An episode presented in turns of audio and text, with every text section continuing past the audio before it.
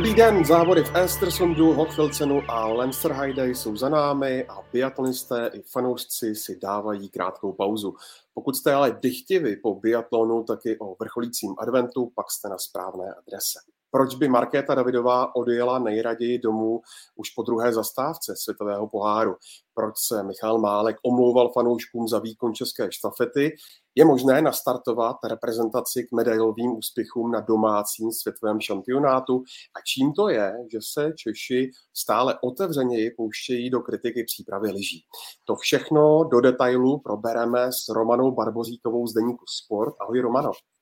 Ahoj, dobrý den. Je tu s námi taky Ivo Pospíšil z České tiskové kanceláře. Ahoj Ivoši.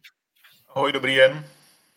A vítám rovněž Hinka Rolečka z webu čtsport.cz. Ahoj Hinku. Ahoj, krásné odpoledne. A od mikrofonu Biathlon Focus podcastu zdraví Ondřej Nováček. Začít musíme u Markéty Davidové a toho jejího střeleckého trápení. A je to jedno z největších témat české uh, biatlonové současnosti, tak mě zajímá na úvod, Romano, co se to, co se to vlastně děje a, a hlavně jak z toho ven? To je hodně složitá otázka takto na úvod, ale co se to děje, to takto od televizí a ani přímo ze sportovišť úplně nepoznáme asi, ale podle toho, jak Markéta později sama mluvila, tak evidentně tam byl nějaký trošičku problém, co se týče postavení nebo té pozice v leže, když střílela, na což, jak sama říkala, s Egelem Jalandem, trenérem žen i přišli, takže už bylo potom ve Švýcarsku vidět, že ta střelba se posunula ale je pravda, že třeba v Chvilcenu, eh, kde jsem byla osobně teda, tak sledovat Markétu Davidovou, jak se trápí vyloženě, jako bylo vidět, že je zoufalá, že neví, co s tím, tak to byl hodně zvláštní pocit teda.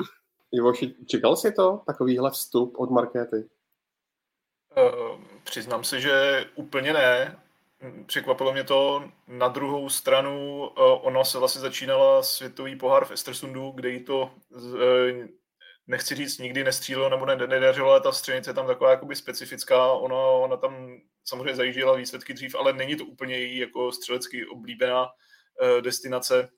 Možná, že tam se trošku znejistila. Pak mě teda čekal jsem teda, že v tom Hochvilcunu se do toho jakoby vrátí uh, daleko lépe. Nakonec uh, doufejme, že to Lenzerheide potom jako po, trošku pozbudilo, uh, vzhledem k tomu, že teda opravdu potom Hofilcnu byla hodně psychicky uh, z toho uh, zlomená nebo unavená, uh, ale naštěstí uh, si myslím, že pak během toho, během toho podniku ve Švýcarsku se uh, zdá se, že se tam našlo to správný a teď se to dá podle mě během těch Vánoc tak dopilovat, vypilovat, aby prostě ten začátek toho příštího roku byl o něčem jiným. Naprosto asi rozumím tomu uh, psychickému rozpoložení, protože se dostala Markéta Davidová do pozice, kterou asi uh, nikdy nepoznala, nebo um, respektive uh, byla to pozice, která uh, už uh, za tu dobu, co patří mezi špičku, uh, prostě přišla náhle asi uh, takové to nevědomí, co, co dělat eh, jinak a lépe, eh, musí být asi dost tíživé. A s, a s tím, že jak ty závody jdou rychle po sobě, tak se velké věci, asi zázraky mezi Estersundem, Hochfelcenem a Lenzreide nedají udělat, tak eh, zaplať pámu za to, že aspoň nějaká základní věc se odehrála mezi tou druhou a třetí zastávkou a ještě bych nedělal nějaké jako závěry z toho, eh, jak to bude vypadat eh, po jednou, dvou závodech. Eh, asi klíčové teď bude, co se odehraje mezi svátky a s jakou pohodou nastoupí v lednu zase v Německu do závodů. Kdyby tam se to nemělo nějak výrazněji měnit nebo zlepšit a pořád by tam byly nějaké určité výkyvy, hlavně s, tím, s těmi dovědky, že neví Markéta sama, co se děje, tak eh, pak by to mohlo mít jako vážnější potom důsledek na ten vrchol v Novém městě, ale počkejme si ještě na leden, protože často se stává, že ten první trimestr se ladí ještě právě ty přesně nedorazy, vznikne tam nějaká chyba, může tam být právě to neoblíbené středisko, může tam hrát roli nějaký vítr, nějaké drobnosti, takže bych z toho ještě nebyl nějak jako úplně vyosen a počkejme si. Já si myslím tady v tom ještě, že on tam hraje ještě roli i faktor ten, že Markéta sama o sobě je vždycky svým velkým kritikem a nachází spoustu chyb v těch svých výkonech, i když ty výkony jsou v podstatě dobré což si myslím, že taky úplně potom, hlavně v tom Hochfilcnu, nepřispělo té její psychice, ale v tom Lancerheide už působila mnohem vyrovnanější. Opravdu bylo poznat, jako že tam hodně hraje roli to, že přišli s Egilem na to, co se teda děje a že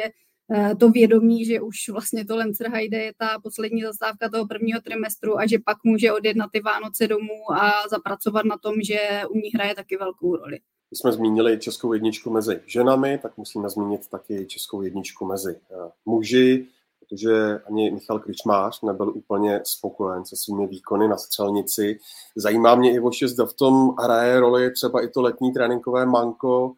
a, nebo co, co tam u něj spozor, spozorováváš za, za největší problém. A ještě když to vztáhnou k tomu poslednímu závodu, Fensterheide, eh, k závodu s hromadným Eh, startem, před kterým naznačil, že si ho jede hodně eh, užít. A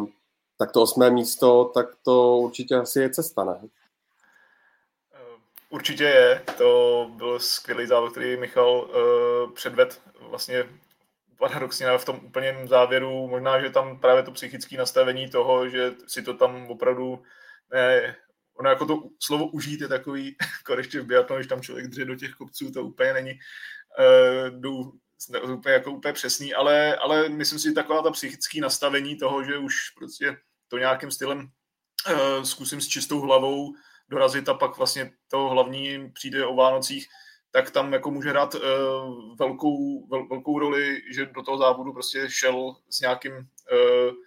dobrým, uvolněným psychickým nastavením, uh, nezaobíral se těma dvojkama, který tam nechával v těch minulých závodech, a ono se hlavně, nebo říká se často, že prostě biatlon je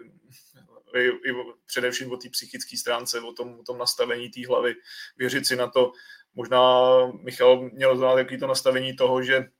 eh, že, že to tam prostě bouchne, že to tam prostě zkusí a udělá to, co na tréninku, což je přesně ta cesta, kterou jako i šéf trenér uh, Ondřej Rybář vlastně po těch svých svěřencích chce, prostě nějak asi no, možná nad tím nic moc nepřemýšlet, prostě dělat tu zavedenou rutinu, kterou mají všichni naučenou z těch tréninků. Na těch trénincích se mi to daří, střílí dobře, tam vlastně není úplně nějaký, nějaká věc, která by byla úplně nějaká k zamýšlení nebo prostě nějak přepracování. Ty konkrétně třeba navíc Michal Krečmár, ten má za sebou x biatlonových sezon a, a ví, co má na té střelnici dělat. V začátku sezóny mu to pochopitelně bohužel nepadalo. Uh, hodně měl problémy s těma prvníma ránama, on to i si sám říkal, že prostě na těch, na těch prvních terčích prostě do, se mu to nedařilo jakoby trefit, to taky potom hnedka nepřidá, že prostě člověk ví, že už tam jednu má. Uh, tenhle ten uh, tenhle ten způsob toho psychického nastavení byl asi uh, v ten moment správný a myslím si, že oni se dá skvěle odrazit uh, do té další, do do další části. Vlastně zajel v poprvé vlastně v první desíce, mám pocit, osmý místo byl snad i nejlepší pod, umístění českých vlastně biatlonistů uh, během toho prvního trimestru. Řeknu to takhle, Michal Kršmář určitě nastříleno má, myslím si, že tam vůbec není žádný jakoby Eh, s tím problém. A co se týče toho tréninkového manka, jestli mohlo hrát roli, eh, může, nemusí být, to ví asi nejlíp on, je do jaký míry jako na tu střelnici přijížděl,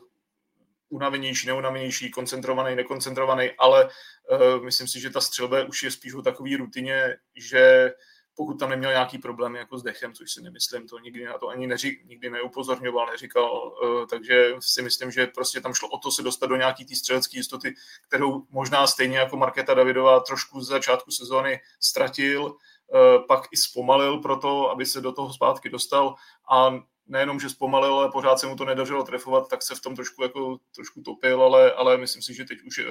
na správné cestě, eh, stejně jako Markéta a věřím, že prostě i on v Obrahofu už tam začne prostě nulovat a že se mu to bude dařit i ta zimní pauza, že by mu jako mohla pomoct. Ona tady u toho, eh, ne, nechci říct toho užít si, ona je to opravdu taková zvláštní věta v tom sportu, ale my jsme se bavili v Hochfilsnu s Tyrell Eghoffovou a ta řekla krásnou větu, eh, že největší chyba v biatlonu, kterou můžete udělat, je myslet. Takže opravdu asi nad tím nechce přemýšlet, ale napálit to tam tak, jak je člověk zvyklý z toho tréninku a nechat eh, vyplynout na povrch tu rutinu, na kterou jsou zvyklí a pak to půjde. Takový pěkný ukazatel toho, jako, jak uh, toho rozpoložení na té střelbě je ta rychlost střelby a se podíváme na některé časy třeba Michala um, Krčmáře právě, to jsou ty časy uh, přes 35 sekund na položku v leže třeba, kdy to je už to měl několikrát v minulosti. Jo? Když si prostě třeba nedostatečně věří, není, není v tom ideálním rozpoložení, tak to je prostě strašně moc. V momentě, kdy se už dostal teď v Lenzerheide třeba na 26-28 vteřin, tak to je ten ideál, ke kterému uh, to chce směřovat. Takže to je krásně na tom potom vidět, tak uh, ta položka prostě je buď v rytmu, je rozhozený, a nebo potom, když už uh, třeba na to právě nemyslí, a, a je v té, v té ideální fazóně, v tom ideálním rozpoložení, tak, eh, tak eh, ta rychlost eh, vlastně vypovídá o tom třeba i jak bude úspěšný no, ve finále. Kdybys to měl Hinku porovnat třeba mm, s minulými sezónami, dá se to, jak se závodníci dokázali třeba takhle rychle dostat z podobných střeleckých obtíží?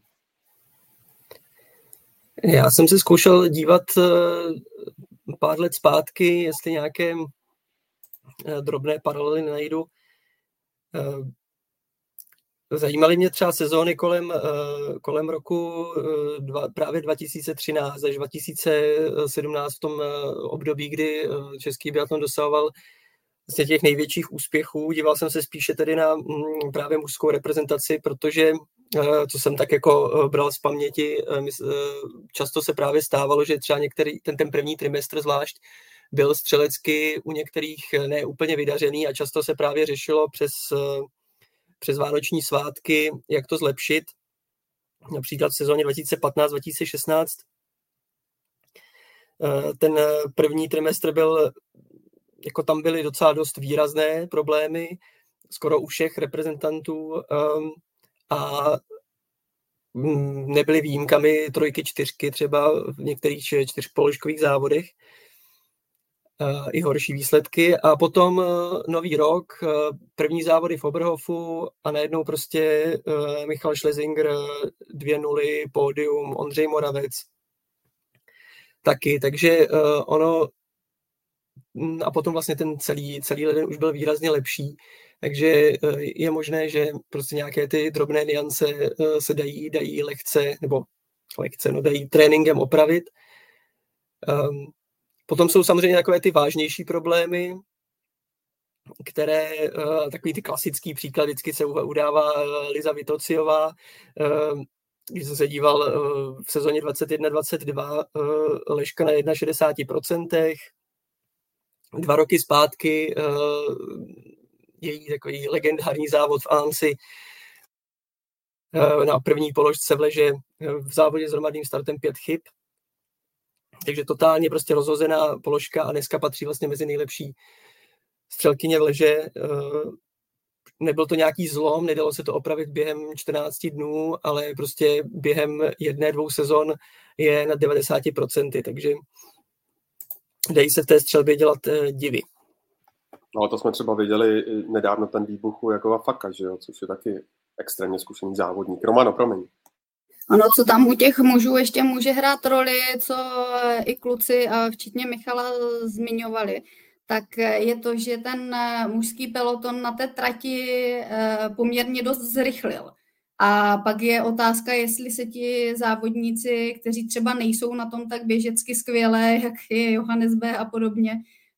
nechají tady tím tempem strhnout a potom dojedou na tu střelnici totálně vyčerpaní, klepou se a nejsou schopni už správně odstřílet. Takže je potřeba se soustředit i tady na to a opravdu si jet tím svým tempem a nenechat se vybláznit. Pojďme taky trochu chválit. Určitě musíme zmínit hned tři Češky v hromadném startu ve Svěťáku, což se nepovedlo snad čtyři roky. A obecně asi panuje s tím, jak se prezentují Tereza Voborníková a Jessica Jislová spokojenost Ivoši. Určitě ano. Já si myslím, že tohle je velice světlá stránka eh, toho začátku sezóny. Konkrétně třeba eh, určitě u Terezy Oborníkové, Oborníkové, která vlastně 23 let, je to mladá závodnice, eh, v loni snad mám pocit, jela první velký mistrovství světa, letos, nebo v loni letos ještě pořád to bylo, bylo to, bylo to pořád ještě v tomto kalendářním roce. Ale uh, na, na to, jak je uh, mladá, na to, jak dlouho se tam pohybuje, tak už opravdu zajíždí hezký, hezký výsledky. Myslím si, že do budoucna má obrovský potenciál, což prostě prokazuje. Uh, je dobrý, že z, z, mám pocit, že i zrychlila i na, na, na trati, co se týče, to, co se týče běhu, tak uh, tam, tam se jí taky uda, podařilo udělat uh, určitý, myslím si, poměrně větší krok dopředu. Jak říkám, v tomhletom, v tomhletom věku zajíždět tyhle ty umístění je určitě velký potenciál. Jessica Jislová, ta se vždycky prostě opírá o skvělou střelbu. Tam prostě je to tak, že Ona, ona samozřejmě s těma zdravotníma problémama, které má, eh, nebo které měla, tak uh, vždycky to nějakým stylem zabrzdilo, vždycky to prostě nějakým, už když uh, byla třeba v, zase letos před mistrovstvím světa prostě měla, měla, měla dobrou, dobrou fázi, dobrou, dobrou sekvenci, ale prostě na, na tom světovém šampionátu kvůli zranění vlastně nebyla a tak ona se v tom bohužel na těch zdravotních problémech trošku se v tom trápila, ale o tu střelbu se vždycky může opřít. A pak, když prostě ve čtyřpoložkovém závodě střílíte 4 nuly, mm, tak vlastně už se počítá s tím, že nějaká prostě i ta rychlá závodnice před váma jich udělá víc, takže prostě je tam šance prostě si to i přes ten, neřeknu, o, o, o, ne průměrný, ale prostě lehce nadprůměrný běh prostě doběhnout, ale ta samozřejmě víme, že, že jsou tam rychlejší běžkyně a uh, Jessica prostě se opírá o, o tu střelu. Bylo, je, to, je to samozřejmě příjemný uh, a samozřejmě, když jsme se teď bavili o těch, o těch um, problémech na střelnici, tak je vidět, že prostě uh, máme tam v týmu naopak zase vysok, vysoký, uh, vysoký procenta střeleb u těchto těch dalších jakoby závodnic, takže je tam si nemyslím, že by tam byla nějaká systémová věc špatně, že prostě ty, jsou, tam, jsou tam dobrý střelkyně, jsou tam střelci, kterým to prostě sem tam jakoby nejde nebo nevyjde, ale, ale, ale to, ale uh, jak říkám, u, u Terezy Oborníkovi skvělý, skvělý progres, uh, myslím si velká naděje do budoucna, což se prokázalo a Jessica Jislová s tou stabilní střelbou může být, eh, nebo je, nejenom může být, ale je eh, pilířem té štafety a je na tom i dobrý vidět eh, i u Terezy Voborníkové, že vlastně tam do toho krásně zapadla a s, s ohledem právě čím víc možná tyhle ty slečny budou, budou, budou vyrovnané, tak tím o to silnější paradox, nebo potom bude, bude, bude ta celková štafeta a tam se třeba dá v letošní sezóně, myslím si, čekat nějaký úspěch eh, nebo prostě nějaký hezký výsledek, protože zatím se to zbrzilo na těch trestních kolech a ty prostě jednou taky nemusí přijít a, a pak v takovýhle moment eh, z toho prostě vyznívá ve výsledku hodně, hodně, hodně silný tým. A možná ještě doplním uh, Lucku Charvátovou, která která letos eh, na lyžích eh, jezdí, bych řekl, ještě lépe než minulé sezóny. Bohužel občas na to pořád na, na nových lyžích, ano, na nové značce. Už bohužel to letos zase není nikdy ideální na střelnici, teď si trošku zhoršila procenta tou poslední stíhačkou, kde měla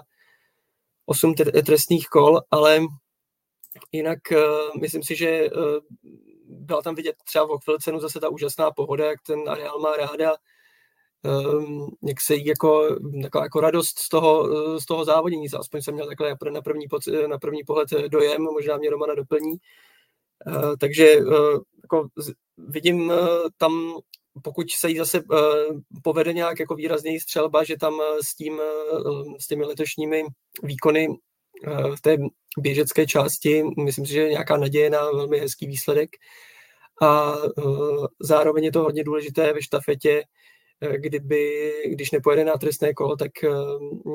tím posunem v té rychlosti eh, právě může dojít potom k výraznějšímu výsledku i v tom týmovém závodě. Ano, do, doplním, potvrdím. Uh, Lucie Charvátová v Hochfilcnu opravdu vypadala, nebo i tak mluvila, že je to její oblíbené středisko, ta by byla nejradši, kdyby většina těch světových pohárů se odjela právě tam. A co si hlavně pochvalovala, a to je přesně eh, ta změna lyží, nová značka a hlavně obrovská podpora od té firmy, kde bylo vidět, že jenom kolem ní se tam eh, v tom Hochfilsnu točili tři lidi, kteří zjišťovali, jak to s těma lyžema je, jak jí to sedělo a podobně, což si myslím, že té Lucce taky hodně pomáhá tady to. A pro Hochfeldsen, viděla si, Romano, za tu dobu, co o biatonu píšeš, víc konsternovanějšího Michaela Málka než po tom 12. místu eh, ve mužské štafetě? Musím říct, že ještě neviděla, protože Michal Málek vždycky působí takovým pohodovým stylem, eh, veselý většinou, eh, mluví k věci, vždycky vám vysvětlí všechno úplně bez problému. A teď po té mužské štafetě bylo vidět, že opravdu sám eh, tím byl hodně znepokojen, rozlícen. Ale já, když jsem se právě tady o tom, eh, o těch chybách u těch mužů bavila s Ondřejem Rybářem, sportovním ředitelem Českého svazu biatlonu, tak ten právě zmiňoval, že třeba tady ani nebylo až tak nutné, aby se omlouval přímo ten Michal Málek, Eh, že tam byla chyba, co se týče té střelby, i v tom, že ti kluci se snažili eh, tu střelbu zrychlit, což ale nemají natrénováno, nebo nemají to osvědčené ještě úplně z toho tréninku a potom to nemůže tím pádem ani fungovat v tom závodu, že prostě nejde si jenom tak říct, teď je, se mi zdá, že to je špatný ta štafeta, tak zrychlím střelbu, že tady to nejde a to byl asi ten největší problém eh, u té mužské štafety, že tam eh, bylo tolik dobíjení a trestních kol. Zmíníme nějaké konkrétní jméno, Hinku, eh, ze štafety, protože mně třeba přijde, že jako Čtvrtecký, kterému je mimochodem zítra 25 let, takže všechno nejlepší přejeme, tak už bych přece jenom u něj ale čekal jako nějaký pronikavější výsledek, což se zatím teda úplně nedostavuje. No, o Jakubu Čtvrteckém tady mluvíme, řekl bych, každou sezonu a vždycky si říkáme, tak teď už to teda musí přijít a,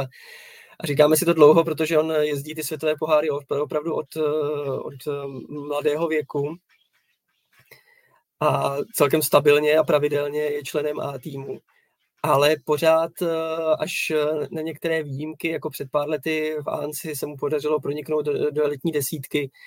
tak uh, pořád to prostě není, uh, není ono, uh, sám to dobře ví uh, a většinou ten, ten, to jádro toho pudla je na té střelnici, protože běžecky ne, ne, nezaostává nějak výrazně za tou špičkou, ale prostě u něj uh, ta,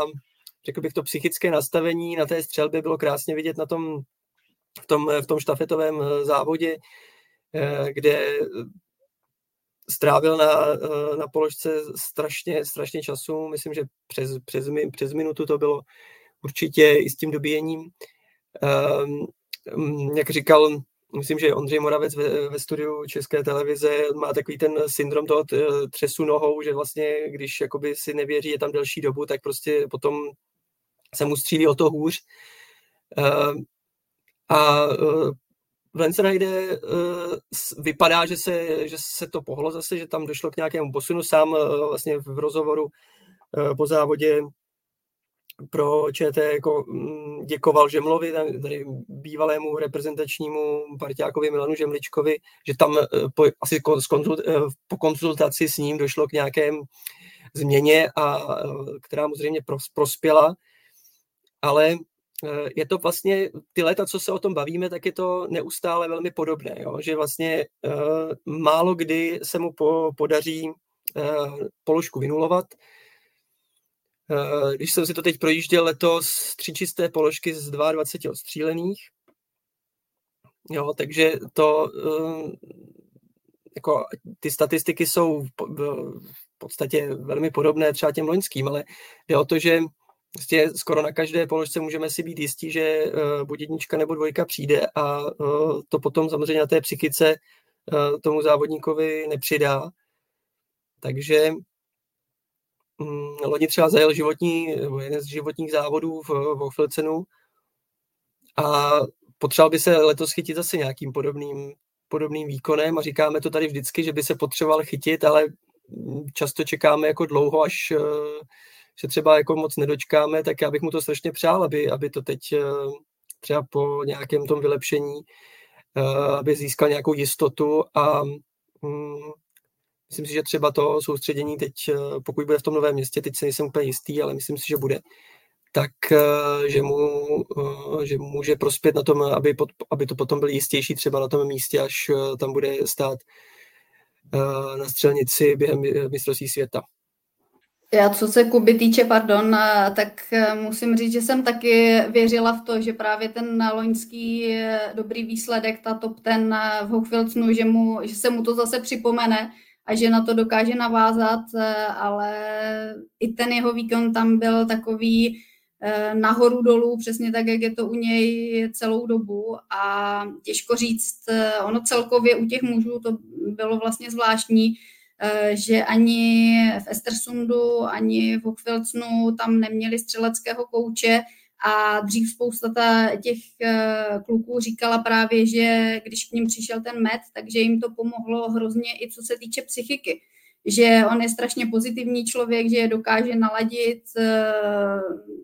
říká jim v podstatě, když se něco nepovede, ať si z toho moc nedělají, ať jdou dál a podobně, což jim pomáhalo, tak je otázka, jestli třeba jim tam už potom, když už si nevěděli rady, jestli třeba i tady ta osoba Meta Emonce tam trošku nechyběla.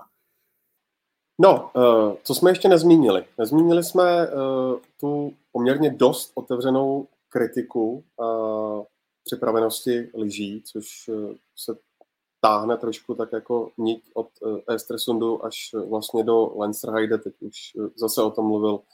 Jakub Čtvrtecký, v Estresundu o tom mluvil prakticky každý. Ondřej Moravec toho byl ve studiu České televize poměrně, se mi zdálo, překvapený, vykoléný Uh, co na to říkáš, Ivoši?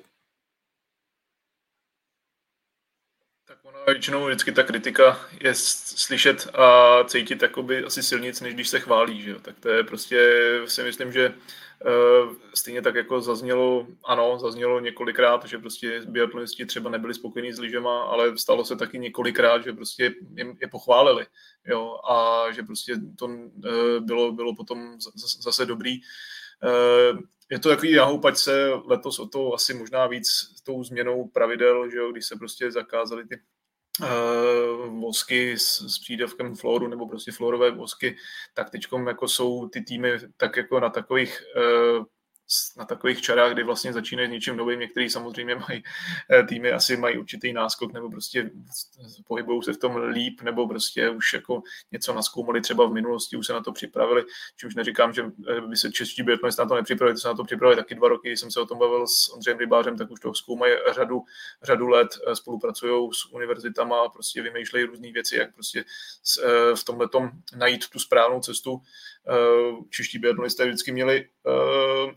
v minulosti hodně, hodně dobrou uh, mázu na ty, na ty mokrý sněhy, na, ty, na takový ty, takový ty, na takovýhle ty uh, když byly ty takovéhle podmínky, tak eh, se jim většinou podařilo dobře, dobře navazat. Je to taková jako specifická jakoby práce, ale myslím si asi, Ondru, že se mě ptáš na to, že ta kritika vůbec zaznívala, že vlastně, eh, že vlastně Ondra Moravec asi z toho byl možná trošku překvapený z toho, že vlastně se tak jako otevřeně zaznívala do těch kamer, do té veřejnosti. Ono asi, jak to říct, no prostě časy se trošku mění, je to takový, že prostě stejně tak, jako když zazní chvála, tak někdy zazní i ta kritika je pravda, že třeba v minulosti třeba Ondra Moravec konkrétně třeba nebyl párkrát spokojený s lyžema, ale vždycky tak jako to tak nějak jako v těch rozhovorech uhladil někam do ztracena, e, pak se to vyříkalo v rámci týmu a vlastně úplně se to tak jako otevřeně neříkalo, e, že, že tentokrát se nepovedla máza, nebo tentokrát jsem se tam cítil špatně na lyžích, jo, špatná e, práce servisního týmu, to si nemyslím ty borci, co tam prostě v tom servisním týmu dělají, tak, tak eh, se dělají, dělají to maximum prostě od rána. Uh, o těch, o těch pěti, čtyřech ráno jsou prostě na těch, na těch tratích a, a zkoumají to tam a prostě snaží se vymyslet to, nej, to, to největší, někdy se jim to prostě povede, někdy ne. Uh, zase Stresun je taková zase speciální destinace, v tom Hochfilcu už to bylo lepší, to jsou takový ty opravdu ty blížší nám jako podmínky, co se týče dole, dole v té Evropě. Uvidíme, jak se samozřejmě bude dařit v Německu, tam si myslím, že, že to, že, že taky se hodně ukáže, jak se, jak se, jak se, jak se bude dařit, ale co se týče tý kritiky, abych spíš byl u toho, že, že to, že ona ta, že ono, když se zazní negace, tak je to taková, jako, tak to zanechá silnější stopu, než když se vlastně pochválí, no, takže asi tak. No, je to možná podle mě dané i tou generační obměnou, že jsou tam hodně ti mladí, kteří eh, mi přijde, že jsou víc zvyklí mluvit otevřeněji o různých věcech, zatímco ta dřívější generace byla taková, řekla bych, jak to nazvat, asi loajální, vůči celému tomu týmu, takže to takto nezmiňovali. Tím nechci říct, že by ti mladí nebyli loajální, ale prostě jsou vychovaní už trošku jiným způsobem a právě jsou vychovávaní k tomu, aby se nebáli ozvat eh, v různých situacích eh, na různé věci. Takže si myslím, že i tady to může hrát výraznou roli tady u toho. No každopádně není to lehká práce dělat uh, servismana. Kdo by si o tom chtěl třeba přečíst víc, tak určitě můžu doporučit Romano tvůj rozhovor se Samuelem Závalcem, který to tam poměrně dobře vysvětluje i třeba s tím, jak vlastně musí být, uh, řekněme, kamarád s ostatními servisáky, aby, aby se dozvěděl uh, něco nového. Uh, tak jo, uh, Nové město na Moravě, už jsme to zmínili, eh, tam teď bude po Vánocích eh, probíhat eh, příprava na ty dva německé podniky v Oberhofu a v Rupoldingu. Řekněme, že to je nějakých 14 dní, možná ani ne. Jak moc dlouhá doba, nebo jak moc se toho dá nacvičit, zregenerovat, připravit se na pokračování světového poháru podle vás? Co se týče regenerace, tak si myslím, že všechno jsou to mladí sportovci, takže s regenerací by tady problém být neměl. U Michala Krčmáře si myslím taky, že se nebude úplně podepisovat ten neslavný cytomegalovirus. Eh, sice byl už eh, třeba v tom Hochfilsnu, kde vynechal i štafetu unavenější, ale myslím si, že právě přesně takto nějaký ten jeden vynechaný závod, že mu může pomoci a teď během eh, těch Vánoc bude doma s rodinou, užije si Vánoce, pohodu, do toho i nějaký ten trénink, aby se dostal i do té běžecké a střelecké pohody ještě víc, takže si myslím, že co se týče regenerace, tak eh, tam určitě problém není. Kolik se toho dá stihnout za 14 dnů, asi záleží na tom, jak hluboký ten problém je. Třeba co se týče Markety Davidové, tak si myslím, že tam eh, to může eh, nevím, jak to nazvat, to není manko, ale prostě ten problém, který měla, tak že může určitě vyřešit. Do toho tam vlastně ještě má ten závod sranda závodů v vozovkách, eh, který jezdívají vždycky s Michalem Krčmářem a myslím si, že oba je to baví, oba je to vždycky nabije trošičku zase nějakou jinou energii, závodí si někde, kde není na ně kladený takový stres a podobně. Takže si myslím, jako, že tady těch 14 dnů je dostatečná doba na odpočinek i na dopilování těch, eh, něk- některých těch věcí, které je potřeba ještě dopilovat. bych se možná jenom k tomu přidal, že to může být i krásných 14 dní prostě nějakého psychického prostě odpočinku potom. Každý, každý ví, jak teď na tom je, nebo jak co bude potřebovat vlastně si nějak v hlavě jakoby srovnat, eh, jak si to vyhodnotit a tak dál. Eh, myslím si, že vlastně ono, když člověk přijíždí z jednoho podniku na druhý, tak už jako nemá moc na to čas, pak se zkoumá, bude mi to sedět tady, nebude mi to sedět tady. Eh, teď má prostě každý z těch závodníků 14 dní na to prostě vypnout a v, nebo necelých 14 dní, ale, ale to, ale prostě se nějak uh, zrevitalizovat a, a říct si prostě nový rok, nová, každý si dáváme do nový roku přece začít, tak uh, si myslím, že i tady v tomto případě se prostě dá znova vyčistit hlava a, a jet se v obrohu znova, jakoby začala nová sezona, on de facto uh, ten první trimestr de facto nemusí skoro nic znamenat. Stejně nás, myslím si, většinu fanoušků bude zajímat hlavně biatlonové mistrovství světa v Novém městě na Moravě, k tomu by to vlastně mělo všechno směřovat. A taková ta forma, pokud bude postupně gradovat, což by teď v tom lednu uh, gradovat samozřejmě už trošku nahoru jít měla, tak to, tak si myslím, že prostě v, po, po sezóně asi nikdo nebude řešit nepovedený Estresund nebo spackaný uh, pro někoho Hochfilcen. Teď vidím skoro největší problém v počasí, protože teda to není úplně, úplně nenahrávají sněhové podmínky nějaké dobré přípravy na domácích tratích, takže nevím, jak se s tím úplně mm, popasují trenéři. Uvidíme, no, ale uh, rozhodně bude dobrá příprava, uh, takový, takový bonus uh, v tom novém městě, kde je důležité určitě si ten nový areál nebo zrekonstruovaný areál osahat. To především na té střelnici, jak to bylo několikrát zdůrazňováno,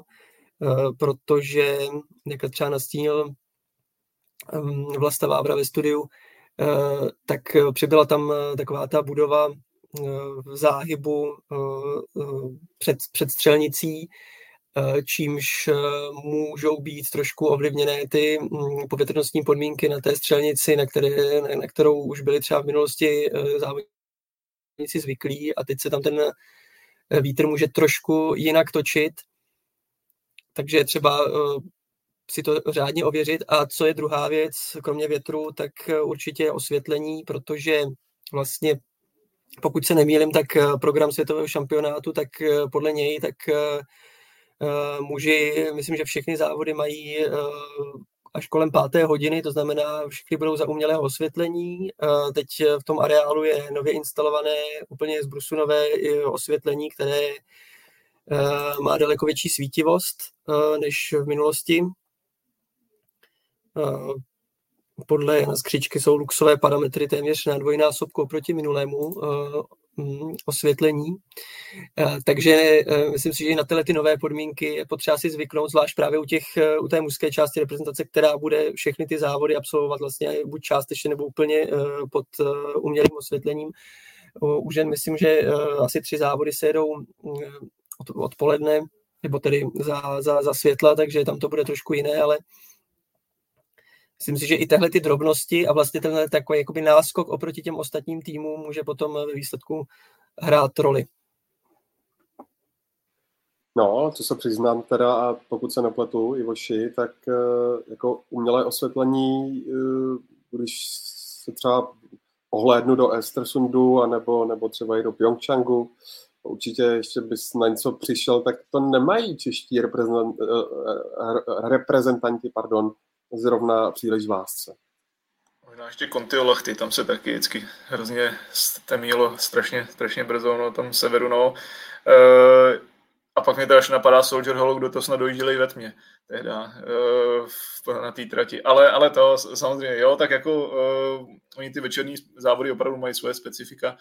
a to umělé osvětlení je jednou, jednou, jednou z nich. Uh, mění se i podmínky na trati, prostě je tam e, jiný, jiný typ nebo jiný druh sněhu, je tam prostě, e, samozřejmě se asi jezdí v tom jinak, ale uh, zase je to, myslím si, o tom nějakým jakoby zvyku, pochopitelně je dobrý, že bylo by dobrý, kdyby si čeští biatlonisté mohli v Novém městě tohle taky natrénovat i v těchto těch, jakoby, řeknu, tmavších podmínkách, že by jim to tam i třeba rozsvítili, což samozřejmě asi, asi nebude, ale uh, je, myslím si, že, že to, že se, že se na to určitě připravit dá a zase jako ty podmínky jsou asi pro každého v tomto případě stejný, že vlastně stejně tak jako s tím přijedou Češi do toho, tak uh, vlastně uh, se s tím budou muset poprat Němci, Francouzi, Norové. Tam uh, si myslím, že jsou, jsou podmínky rovný pro všechny, tam bych asi nehledal nějaký, jako, nějaký, nějaký specifikum. Tak pojďme od českého týmu k zahraničním reprezentacím, když udělám takový krátký sumář, tak podle očekávání Norové válcují konkurenci mezi muži, v ženách tam je situace poněkud vyrovnanější a možná z pohledu nezaujatého diváka taky zábavnější, ale přece jenom je tady jedna podstatná skutečnost a sice ten německý vzestup, tak co se to děje? Ivo. Německý vzestup, eh, je to pravda souhlasím s tebou, Ondro, je to, je to, je to eh, určitý, zvlášť po těch minulých sezónách, když jsme byli dříve zvyklí na Lauru Dalmerou, tak eh, v loni to tam třeba nebylo až tak jakoby silně obsazený, občas tam vidí Benedikt Dol nebo, nebo e, nějaká třeba štafetka se povedla, nebo samozřejmě Denis Hermanová, která už tu kariéru ukončila, ale čekal jsem, jak se podaří nastartovat tu novou generaci, kterou tam vlastně u těch třeba u těch žen jakoby mají a vypadá to, že jdou jakoby správným směrem. Eh, já si tak jako vnitřně říkám, že jestli něco našli v těch uh, florových nebo bezflorových vozcích, co ještě se třeba jako najít dalo a kde třeba jako zrovna oni, nebo prostě bylo vidět třeba v Lancerheide, že zase náskok nebo určitou, určitou dobrou mázu chytli určitě francouzi, francouzsky, možná v těch jako pozdějších závodech, když už jeli e, muži, tak třeba ty sněhové podmínky nebyly takové, které by třeba jako je zrychlily, tak jako tím Brasázovou, Mušetovou, která tam vlastně lítala. A nebyla sama, že jo, vlastně i Julia Simonová i tam e, její, no, e, prostě krajanka stíhala, tak Myslím si, že právě u Němců, eh, konkrétně třeba, když si člověk představí přesně ty jména jako Filip Návrat, nebo prostě Kín, nebo eh, samozřejmě pak, když se ukázalo, že když se trefil Benedikt Dol, tak tam prostě rychle je dál. Eh, Franciska Projsová vedla svým způsobem do té doby, než dostala vlastně covid, tak, tak to, tak vedla světový pohár, ten úvod sezóny taky skvěle vyšel. A to zrovna Franciska Prujsová nepatřila k těm úplně rychlejším běžkyním. Jo. V minulosti byla vždycky taková opravdu jako přesná střelkyně, eh, velice přesná, ale nebyla úplně z těch nejrychlejších běžkyň a najednou tam jakoby je, je tam prostě schopná eh, ty výsledky v té špici opravdu zajíždět pravidelně, o čemž si nějak jako říkám, že eh, ty Němci stejně jako norové, který samozřejmě napřed uh, si myslím jsou už jenom prostě z nějaký podstaty, že jsou norové uh, a do toho potom ty francouzi, který jsem, kterým se to teď jako podařilo ve Švýcarsku, tak si myslím, že chytli něco, něco, něco něco pěkného v těch nových vozcích, že opravdu dokázali zrychlit na trati, protože střelba Němcům, uh, myslím si, dlouhodobě jde. Tam vlastně s tím problém úplně nebyl pokud teda nebereme Benedikta Dola na stojice, který se s tím jako vždycky tak trošku trápil, ale, ale uh, obecně prostě Němci mají tu střelbu jako poměrně jako dobře vypilovanou a teď k tomu prostě přidali i, ty, i, ta, i, ta, nová, i ta nová vlna, nebo prostě uh, u závodníků jako návrat se těžko jako mluví o nový vlně, protože jsou to už zkušení borci, ale, ale chytli podle mě jako dobrou, do, dobrý, dobrý, dobrý podmínky teď v té přípravě lyží. No. No tady bych asi souhlasila s Ivošem, protože ta jména, všechna jména, která zmiňoval z toho německého týmu, tak jsme už v těch minulých sezónách vnímali a vnímali jsme je hodně. Přesně Navrat, Benedikt Dol a další, ale evidentně jim tam chyběl nějaký ten drobný kousek, na který přišli asi teď během léta třeba nebo už ke konci té minulé sezóny a zvládli to dopilovat, ale myslím si, že ani sami Němci tady to neprozradí, kde, kde byl zakopaný ten pes a co se jim podařilo objevit. Tak pojďme dále. Eh, Francie, Hinku. Francie, protože tam mě jako zaujalo, že eh,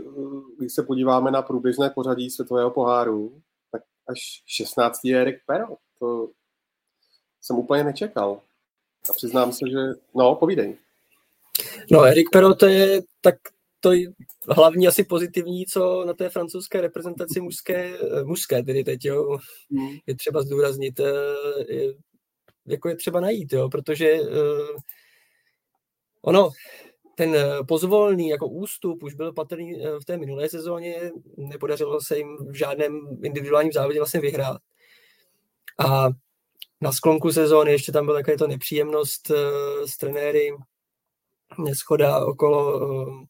vlastně Kentana Fiona Majeta mm, a na to konto potom odchod trenérů Vincenta Vitoze a uh,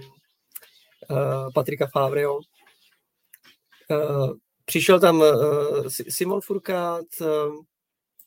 jako řekl by se, nějaký, řekl by se nějaký, nějaký nový trend měl být nastolen, ale teda z prvního uh, trimestru není úplně patrné, že by uh, ti, od kterých se čeká nejvíc, to znamená Gentafio Maje nebo mm, Emilian Jacquelin nějak eh, udělali eh, mm, výraznější úspěch. Naopak eh, vlastně vypadá to, že ten ústup po, po, pomalu pokračuje dál. Říkám, akorát se dá opřít o výkony Erika Perota, který naopak myslím, že bude 22, jestli se nemýlim, tak ukázal být obrovsky rychlý a Myslím si, že má před sebou ještě velkou budoucnost. Eh, každopádně eh, u Emiliana Žaklána to je hm, pořád dokola, prostě dokáže třeba eh, udělat první dvě kola výborně, prostě vyjede nejlep, nejlepší časy, dokáže i třeba první položky odstřílet a potom prostě selže na nějakých jako dalších položkách, odpadne běžecky. Kentan Maje má zase teď jako horší třeba jako některé střelecké výkony. Eh, takže eh, úplně to nevypadá tak jakože třeba se nedokázali úplně vypořádat s tou, s tou mázou, eh, třeba tak dobře jako ty Němci mm, nebo, nebo Švédové. Takže jako co, co taky ještě u Francie musím zmínit, jsou výborné štafety, které se stále, ty týmové závody jako zajíždějí výborně, ale Mm, jinak eh, tam úplně nevidím, že, jako, že, že by tam byla nějaká naděje, eh, to, že by se to mělo eh, nějak rychle zlepšovat. Jo? Takže trošku se obávám. Ale potom je samozřejmě ta ženská část a ženská část reprezentace Francie zase tak ta prožívá vynikající období. Myslím si, že v minulém podcastu tady eh, zrovna, mm, když jsme, když jsme probírali možné eh, adeptky na nejvyšší stupínky, tak eh, myslím, že Honza Suchan zmiňoval navrátilkyni po mateřské pauze Bresazovou Bušetovou, tak to se tenhle ten typ opět vydařil na výbornou. Takže ta jezdí naprosto teď Lenzerheide bez, bezkonkurenčně a myslím si, že Lužan Monotová nebýt eh, se nemoci, tak udělala obrovský krok mezi absolutní světovou špičku. Takže tam, uh, a samozřejmě uh, nesmím zapomenout na Žilí Simonovou, takže um, tam jako myslím si, že není moc třeba používat nějaká kritická slova naopak. Romano, kdybys měla zmínit, jak s toho ženského sektoru, tak i z mužského jména, která tě nejmileji překvapila. Kdo by to byl? Tak já začnu u těch žen a vrátím se už k tomu, co jsme tady měli v tom předchozím povídání. Tak eh, začnu u českého týmu, kde jsou to určitě Tereza Voborníková a Jessica Jislová, Eh, Tereza, jak už tady zmiňoval předtím i Ivo, tak eh, se zrychlila i v tom běhu, což je poznat jednak na té trati, tak i když jsem se dívala na statistiky, tak tam má ten průměr minus jedna, což, což už je jako hodně slušný základ. A Jessica právě ten její návrat eh, po tom zranění, kde ona už teda startovala na konci minulé sezóny, ale letos je vidět, že se dostává zase do takové té pohody, protože na konci té minulé sezóny neměla natrénováno, ta fyzička tam přece jenom hodně chyběla, takže teď je to zase ta Jessica, kterou známe, i když třeba ta úspěšnost té střelby není ještě tak, jako ona má těch 90% třeba v předchozích sezónách a podobně, ale je hodně slušná, takže si myslím, že Jessica to ještě vypiluje teďka během těch Vánoc. No a z toho zahraničí, tak samozřejmě Žistin Bresazová Bušetová, jak se vrátila po únorovém porodu, na trati v podstatě léta, to je krása sledovat to lyžování, na střelnici to taky jde skvěle. Pak, když jsme mluvili o tom německém týmu, tak Franciska Projsová, která taky měla nějaké zdravotní a psychické potíže, a dokázala se teďka vrátit krásně zase ve všech těch závodech je v té top desíce nebo skoro ve všech a daří se jí velmi dobře. No a co je ještě takové třeba pro mě takové norské překvapení, milé, tak je Marit Skugenová, o kterém mluvila třeba velmi hezky i právě Tyrell Eghofová, která říkala právě, že nejraději dělá rozhovory s ní, že je hodně vtipná a že jí to strašně baví, takže když se jí začne dařit i v těch závodech, tak myslím, že se potom můžeme dočkat zajímavých hlášek v pozávodních rozhovorech. No, a co se týče mužů, to možná poprosím vás ještě někoho, ať nemluvím tady dlouho já asi souhlasil s Romčou, co se týče toho norského, norský, norský nový vlny, jo, protože tam prostě, člověk vezme, tak přesně Tyrell Legofová skončila, skončila Marte Royselandová, Lodbova, eh, a vlastně jsem si říkal, jak to bude vypadat. Teď ten, ten rok, vlastně mají tam oproti té minulé sezóně, jsem si říkal, z těch známých men je tam prostě Ingrid Thunderwoodová a jakoby co dál, jo. A teď najednou prostě přesně uh, Marit Kuganová, uh, Karolín Protevonová, je tam Arne Klejová, která taky, jako to jsou prostě jména, které se učíme zatím uh, jakoby poznávat, ale oni už jako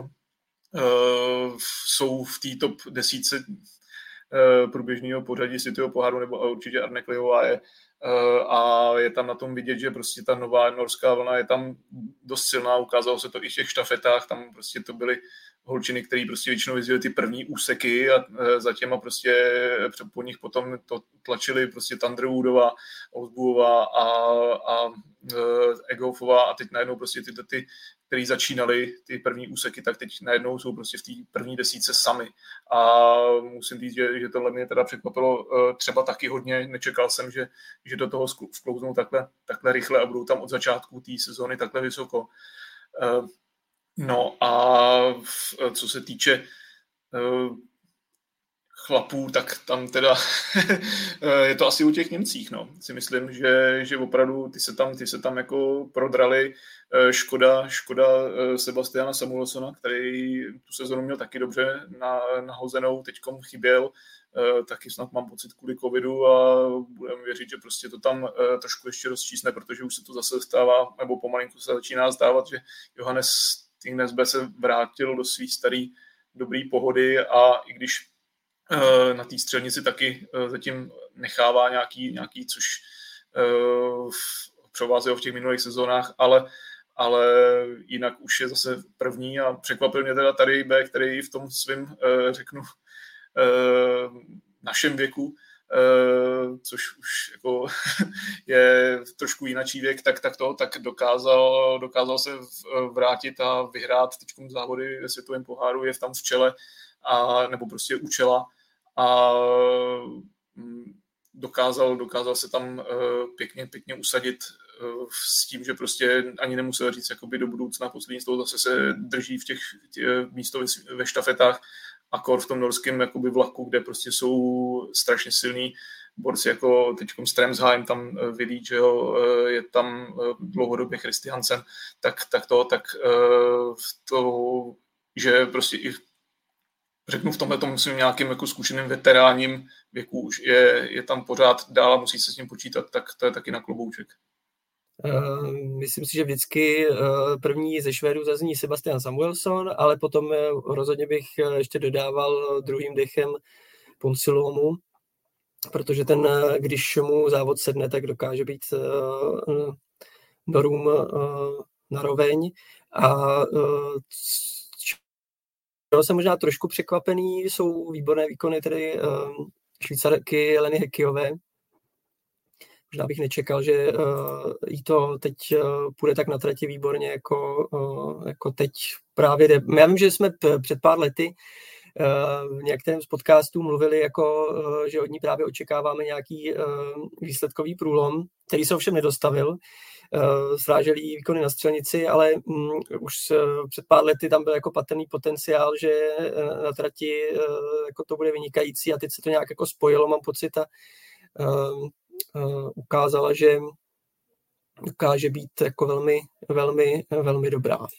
Dvě otázky k Lenstoha jde na vás, na všechny. Za prvé, co jste říkali na tu diskvalifikaci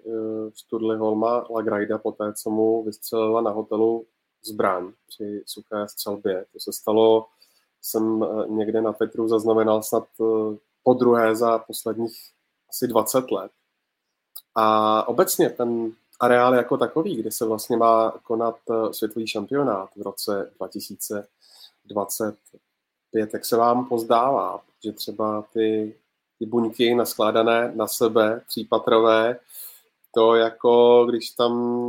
vystupovával Michal Málek, tak mi přišlo, že se to tak jako celé úplně klepe. Když teda začnu ten teda pro změnu já, tak uh, co se týče Studley Holly, Holma Lagrajda, ona to moc suchá střelba nebyla, no. ona to byla spíš taková ostrá už trošku. Uh, ale uh, prostě člověk nějak lidská chyba, která naštěstí dopadla dobře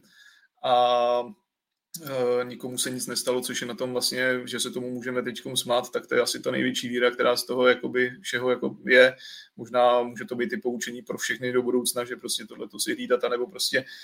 e, nedostat, si opravdu tu munici předávat až opravdu na stadionu před, stadi, e, před závodem a ne prostě na hotel, s tím, že potom jako ušetří někde na cestě. Eh, asi to dostávali všichni. Sturlovi eh, se podařilo to, co se podařilo. Eh, pochopitelně to neudělal schválně, pochopitelně to udělal prostě v nějakém, prostě na to zapomněl. Mě prostě není pochyb o tom, že prostě, že prostě si to v, to v ten moment neuvědomil a jel prostě svoji zaběhlou rutinu a najednou tam prostě si neuvědomil, že tam má náboj. Jak říkám, naštěstí se nikomu nic nestalo, to je na tom to nejdůležitější. Eh, a to, že potom byl diskvalifikovaný v závodě, tak, eh, nebo prostě, že se do toho závodu nemohl nastoupit, musel být vyšetřovaný policií, tak to je naprosto jako všechno v pořádku. Myslím si, že tam proti tomu nikdo neřekne ani popel, prostě ty borci jsou za ty svoje zbraně prostě zodpovědní a musí vědět stejně tak, jako se nesmí na střelnici otáčet prostě tak uh, k směrem ke svým trenérům, když tu flintu držej, uh, nebo prostě tam mířit, nebo já nevím co, tak prostě uh, tohle to jsou prostě, je to pořád jako střelecký uh, prostě sport, nebo je to prostě sport, ve kterém se uh, ve kterém je důležitou součástí uh, flinta, která prostě musí být zabezpečena, musí na to mít zbrojní pas a musí se prostě v tomto případě chovat prostě obezřetně. A v, uh, jak říkám, prostě Studla to neudělal určitě schválně, to je samozřejmě blbost, ale, ale uh, je to, je to prostě o absolutní, je to prostě o absolutní prostě zodpovědnosti a, a radši si to třikrát, padesátkrát zkontrolovat, než, než, to, než tohle to prostě jednou províst, i když samozřejmě to proved prostě v nějakém, nějakém flow, kterou prostě, kterým prostě netušil, prostě zaběhlou rutinu a už prostě potom bylo pozdě. No. A co se týče Lancerheide, tak ten areál se mi teda jako líbil, je takový hezký, jako malednej, v pěkný přírodě, ono to Švýcarsko je obecně prostě krásný. Eh, je vidět, že se to učí, jo, tam prostě eh, i i prostě některé ty věci prostě eh, v tom datacentru, když člověk potom koukal na průběžné výsledky nebo na koneční výsledky, tak to tam nabíhalo úplně s, eh, třeba s nějakým časovým rozdílem. Jako je, je vidět, že, že to tam prostě se nějakým stylem dávají, dávají dohromady. Prostě byl, měli, měli, to snad poprvé ten, ten světový pohár, vždycky tam jezdili ty e-bookupy. A je to teda jako pro ně určitě trošku krušný, krušný křest, jako dát ten první rok světový pohár, druhý den, druhý hnedka potom mistrovství světa, uh, to je trošku jako pro ně ostrý, ale jak zase třeba znám Švýcarskou, nebo co si myslím uh, o Švýcarech, tak ta jejich mentalita je taková jako zodpovědně perfekcionistická, že oni prostě udělají maximum pro to, aby to bylo příští rok jako bez, be, bezpečný, dobrý. A řekněme, že tenhle ten rok se prostě učili, jak to vypadá a příští rok uh, to bude třeba o něčem jiném. Nebo myslím si, že to bude o něčem jiném. Tak já myslím, že Ivoš to schrnul naprosto vyčerpávajícím způsobem a já bych jenom krátce dodala co se týče Lagrajda, tak eh, je jasný, že to neudělal schválně, protože i v televizním rozhovoru potom se rozplakal, eh, což je jasná známka toho, že z toho byl sám eh, dost vykolejený, jako co se přihodilo. A co se týče té diskvalifikace, tak za mě taky určitě správně, protože přesně jak říkal Ivoš, je to sport, kde operujete se zbraní, která může i zabíjet, takže rozhodně je potřeba dávat si na tohle pozor a je to přesně i takový ten ostrašující případ pro ostatní, že opravdu musí být pozorní při té manipulaci ze zbraní. No a co se Lancerheide týče, tak eh, jak bylo zmíněno, měli poprvé světový pohár, to asi vy televizáci posoudíte líp, jaký byl ten přenos, kde jsem slyšela v televizi občas nějakou trošičku, že tam něco malinko pokulhávalo, ale jinak jakože v pohodě. A ten areál vypadal dobře, eh, diváci i kolem trati, bylo jich tam spousta, eh, nevím, jak to bude s tribunami přímo na stadionu, na střelnici, eh, kde určitě si myslím, tak jak se v novém městě postavila nová tribuna, takže určitě taky něco takového zařídí, protože přesně Švýcaři jsou v tomhle precizní a budou se snažit to udělat co nejlépe, aby si to své dobré jméno nepoškodili. A co se týče atmosféry, tak potom už záleží samozřejmě, co se mistrovství světa týče, i na tom, jak se jim podaří tam dostat diváky i mimo, ty, mimo tu víkendovou špičku takzvaně. Třeba v tom týdnu, kdy třeba letos v Oberhofu to bylo občas takové smutnější, že přes týden tam těch lidí nebylo zase až tolik, jako potom o víkendu, tak to si myslím, že je asi hlavní úkol v dnešní době všech těch organizátorů, včetně Nového města leto, teda v příštím roce, aby tady tohodle docílili, že tam bude dost lidí i během toho týdne. No, mně se na tom asi nejvíc líbila ta neukoukanost toho, eh, toho areálu, protože eh, přece jenom všechny ty ostatní, eh, no většinu už ostatních tratí známe jako my, my téměř jako z těch obrázků v televizi téměř na spaměť. Tady to, jak právě to v té krásné krajině Myslím si, že to bude pěkné mistrovství. Ostatně s tou organizací, myslím si, že Nové město, když mělo světový šampionát v roce 2013, tak předtím mělo tak jenom jeden, jeden světový pohár o, o rok dřív. Takže na tom bylo podobně a ten šampionát se vydařil skvěle, takže myslím si, že ve Švýcarsku to nedopadne o nic hůř. A ty, takové třeba objevovala se teď kritika k tratím občas, že, že, že to bylo trošku špatně upravené některé ty úseky, to může být daný, to může být dané počasím, které může být úplně jiné příští rok. Eh, myslím si, že naopak je dobré, že si organizátoři leco zkusili teď a eh, můžou některé ty nedorazy tom opravit, takže hm, myslím si, že se máme těšit, máme na co těšit příští rok, respektive přes příští rok, abych byl úplně přesný. Úplně poslední otázka. Ehm, kdybyste měli nalákat posluchače a diváky na jeden, dva momenty, na které jste sami zvědaví, co by se mohlo v Oberhofu nebo Ruhpoldingu a, nebo Antersalvě udát zajímavého, tak co by to bylo, Romano? Tak českého diváka určitě bude zajímat, eh, jak se popasuje Markéta Davidová přes Vánoce s tou střelbou a jak nastoupí do dalšího trimestru biatlonového světového poháru. Takže určitě to a mě osobně pak třeba bude zajímat, nebo budou zajímat i souboje bratrů Beových. Tak já se těším uh, za prvé na to, jak se bude lépe dařit Haně Ebergové, protože Eh, když jsme tady eh, mluvili eh, trochu kriticky o našich reprezentantech, tak myslím si, že je třeba se podívat i třeba na Hanu Ebergovou, která určitě zaostává za očekáváním svým nejvíce. Doposavať byla vlastně, myslím, že teď akorát jednou na, na pódium v tom posledním závodě, Jinak eh, jsou to výsledky spíš eh, ve druhé nebo třetí desítce, což eh, z jejího pohledu je určitě za očekávání. Já se těším na to, jak teď mm, se třeba dostane na úroveň své sestry a jako se Romana těší na bratrské souboje, tak se těším na sesterské souboje. A ještě jsem vlastně k tomu, když, když jsem u té Hany Bergové, tak eh, když jsme se tady eh, dotýkali třeba českého servisu a některých nedorazů, tak myslím si, že i eh, Švédové ukázali, že se, doká, že se dá hezky promazat v tom ženském sprintu v Lenzerheide. To bylo z výsledku úplně jasně patrné. Elvíra Ebergová, která je většinou s Lampičovou úplně nejrychlejší na lyžích, tak eh, teď eh, ztrácela a mm, Hanna Bergová snad minutu a půl na nejrychlejší časy na trati a další švédky taky výrazně, takže eh, je vidět, že i velké týmy dokážou ten materiál ne úplně dobře připravit takže v tomhle bych zůstával optimistický. E, I, a nebo spíš bych si to vždycky e, vzal, jako že nemusíme být úplně zaměřený kriticky na, na náš tým. A e, na co se ještě těšíme, co předvedou Italové, protože samozřejmě pro ně je jeden z vrcholů sezóny v Anterselvě. A, a nezmiňovali jsme tady italské reprezentanty, Eh, Giacomela a Bionáze, který, kteří jsou v tom druhém sledu a, a číhají na svoji příležitost, takže myslím si, že ty určitě eh, v domácím prostředí eh, by mohly ukázat zajímavé věci a jsem hodně zvědavý na, na to, co předvede Dorotea Vírerová, protože ta určitě neprožívá dobrou sezónu, hlavně tedy kvůli zdravotním problémům měla už problémy v Šušnu, potom uh, vlastně před startem Festersundu, teď naposledy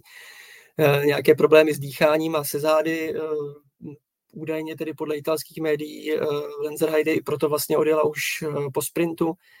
takže přál bych jí, aby se dostala do nějaké pořádné formy a vím, jak Anterselu miluje, tak doufám, že se připraví a bude zase podávat takové výkony, které jsme zvyklí.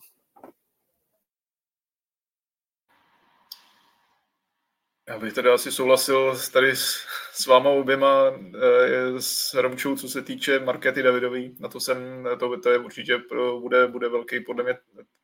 tahák, nebo prostě bude na to poutána pozornost, jak vlastně ta zimní přestávka pomůže k tomu, aby se vlastně zrestartovala do té další části sezóny. Eh, souhlasím s Inkem, co se týče Dorotej Víderový, tam vlastně mě to taky překvapilo. Eh, až na jakých pozicích se pohybuje kvůli těm zdravotním potížím, je vidět, že tam prostě chybí nejenom prostě v tom týmu, ale v těch štafetách, kde opravdu ty Italky tam mají v tuhle chvíli jenom Lisu Vituciovou z těch jakoby známějších nebo prostě těch stabilních opor, který tam jakoby Eh,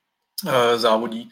A já se upřímně řečeno těším na to, jak to bude postupně gradovat, jo? a jak prostě uh, se prostě všichni budeme cítit, že prostě se blíží za chvíli uh, domácí mistrovství světa, už to budeme prostě v obrouchu po Obrovofu budeme říkat tak už jenom dva jo, podniky, po Ruch Poldingu už jenom Anterselva, která je svým způsobem specifická v těch, svých, eh, těch nadmorských výškách, ale kde se zase třeba Markétě Davidový jako líbí a daří se jí tam, je tam hezký počasí, krásný, eh, krásný, krásný eh, panorama a, a musím říct, že asi na tohle si těším nejvíc, jak to bude prostě ta, ta, ta, to napětí předtím a bude se rozebírat ta forma před tím domácím mistrovstvím světa, eh, jak to bude postupně gradovat. Takže vlastně na tohle bych asi, co se týče lákal toho druhého trimestru, že to vlastně teď už bude pomalinku se eh, všechno zbrojit na, na, na, ten, na ten vrchol roku, který eh, jakoby z českého pohledu nás zajímá asi nejvíc a to bude vlastně ten šampionát v Novém městě na Moravě, takže, takže na to se těším.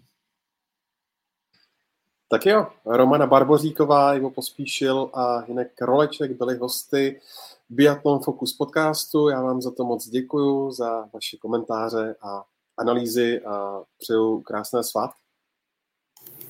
Děkuji za pozvání a taky hezké Vánoce. Děkuji taky hezký Vánoce a všechno nejlepší do nového roku.